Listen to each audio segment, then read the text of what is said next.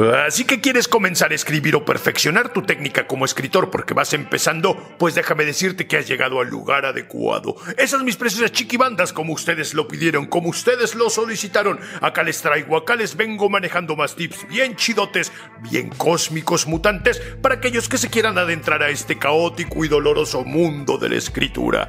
Y en videos previos, acá les dejo la lista de reproducción, les aventé, acá o acá, ya no me acuerdo, les aventé algunos recursos para robustecer su técnica y repasamos algunos de los errores más frecuentes que cometemos al empezar a escribir. Esta vez tocan más consejos para esclarecer cosas que a muchos, incluyendo menos, hubiera gustado que nos dijeran desde un inicio, así que agárrense la mollera, pluma y papel y empecemos. No sin antes recordarle que se suscriban al canal para traer más material similar y que me sigan en todas mis redes sociales, que en el Facebook, el Instagram, el TikTok y por supuesto en mi podcast, el podcast del Dr. Melquiades, donde subo cada semana un cuento nuevo.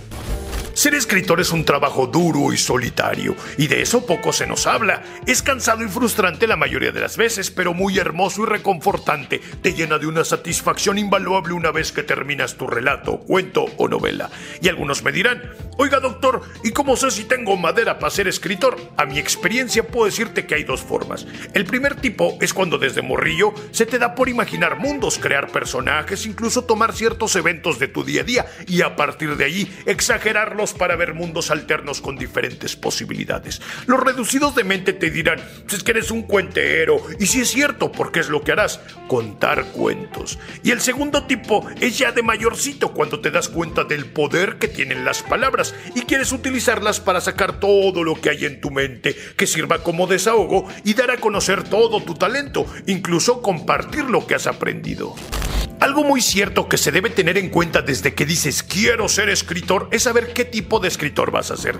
¿Quieres serlo para contar historias? ¿Quieres serlo para que por medio de tus personajes te reconcilies con tu pasado al compartir al mundo eventos traumáticos?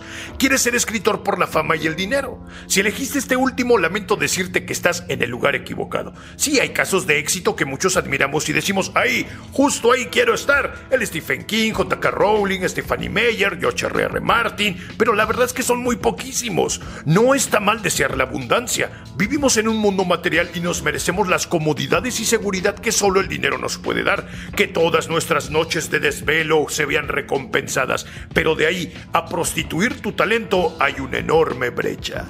Y empezamos por acá. Considera que eres malo y prepárate para hacerlo durante mucho tiempo. De inicio todos lo somos y te vas a equivocar y eso será perfecto. Tenemos todo el derecho de tropezar las veces que sea necesario. Eso sí, sé consciente de los errores que cometes para que puedas aprender de ellos.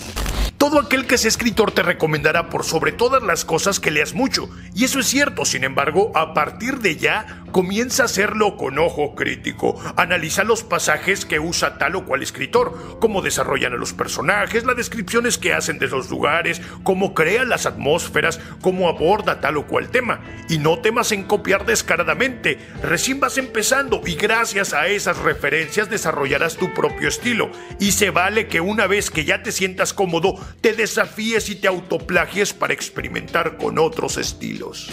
Hoy día ya todo está dicho, y a pesar, no por eso debes ser un escritor genérico. A eso es a lo que se refiere la autenticidad. Tal vez haya muchos libros que hablen de los viajes en el tiempo, de vampiros, otros bien románticos. Lo interesante y por lo cual tu obra puede ser un éxito es por la autenticidad que le impregnes. Y a veces puede que sean pequeñísimos detalles, pero créeme que marcan la diferencia. Solo tú puedes contar las cosas como las imaginaste. Evita a toda costa la autocensura. Así como te llegue la idea, ¡pum! explótala. No te detengas y no temas por lo que dirán o por las sensibilidades que puedas afectar. Recuerda que tu libro no va dirigido para cierto sector de la población. Tu libro no debe satisfacer a nadie más que a ti y si lo logras, ya tendrás un paso del otro lado. Recuerda que no todo lo que escribas se publicará, pero sí servirá para labrarte un camino. Al comenzar a escribir con relatos cortos. De esa manera no te saturarás, podrás culminarlo de inmediato y eso sí, debe ser contundente. La novela, por otra parte, tiende a ser más complicada por la cronología que debes respetar, por los escenarios, por la profundidad y evolución de los personajes, siendo ese el mayor motivo por el que muchos nuevos escritores claudican, quedan pero bien enrevesados, que luego ya no tienen ni pies ni cabeza, ya no pueden hilarlo. En mi caso, los relatos cortos que subo a mi podcast me sirven como respiro en medio de las novelas que tengo en proceso. Sé congruente de inicio a fin. Muchos escritores inexpertos al cometer errores en su historia por omisión, cambiar datos o simplemente modificar ciertas normas que él mismo impuso de un inicio solamente para hacer que la trama fluya, se justifican diciendo, pues es que es ficción, pues es que es fantasía, pues es que es terror, obviamente eso jamás pasará en la vida real y tienen razón. Sin embargo, la verosimilitud del relato es importantísima, porque en efecto sabemos que eso jamás sucederá en la vida real, o tal vez sí, ¿verdad? No, no sucede, o tal vez sí. Pero en tu mundo sí, y ese respeto y devoción que le dediques a tu obra, el lector lo agradecerá. Como escritor, el 40% de tu trabajo dependerá de escribir, de imaginar y plasmar todas esas ideas. El otro 60% lo dedicarás a corregir todo lo que escribiste para darle orden. Y luego de corregirlo, lo volverás a corregir y a corregir y habrá cosas que odies y otras que ames, pero así es esto. Pues incluso después de ver publicada tu obra, ya con el libro entre las manos, encontrarás detalles y dirás, chale, ¿cómo se me fue eso? Y es que así es el síndrome de perfección del escritor.